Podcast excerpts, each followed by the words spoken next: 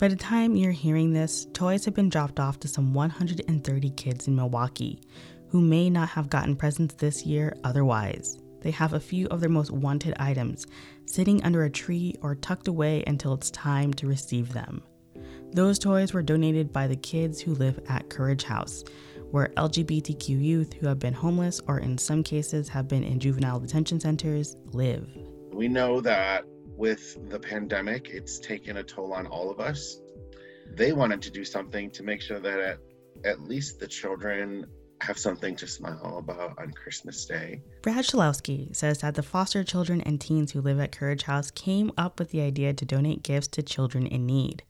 The holidays, Brad says, can be hard for some of the kids living at Courage House.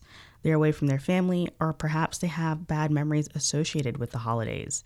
So giving to other children can be uplifting for them this project, I think, has brought them together of what the idea of a chosen family looks like.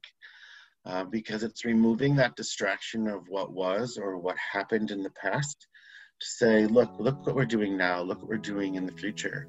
As the director, Brad says that he's pretty proud of the kids for what they have come up with and what they are doing to help those in need.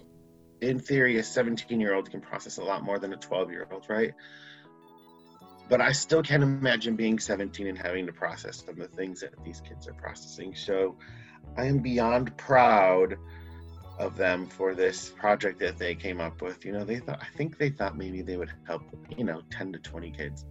The kids and teens of Courage House put up flyers asking for those who need help to sign up and have asked the community to help them in granting some of these gifts. Like anything with this house, the community showed up and showed out when we were opening it. And for this for this project, the community once again has opened their hearts. Their basement is full of presents wrapped and organized by a family. The kids have wondered about it almost every day. Are we going to wrap presents now? Are we going to are we going to finish wrapping that family's presents, or does this family have everything that they need? Brad says that the kids really want to do this from the heart. Some days it's a struggle to get these kids out of bed. You know, they're teenagers, but to see them excited makes it all worthwhile because that means that they too are enjoying what the meaning of the holiday is.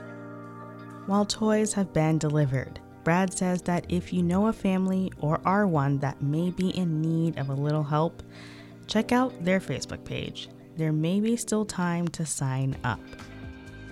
I'm Olivia Richardson for 889.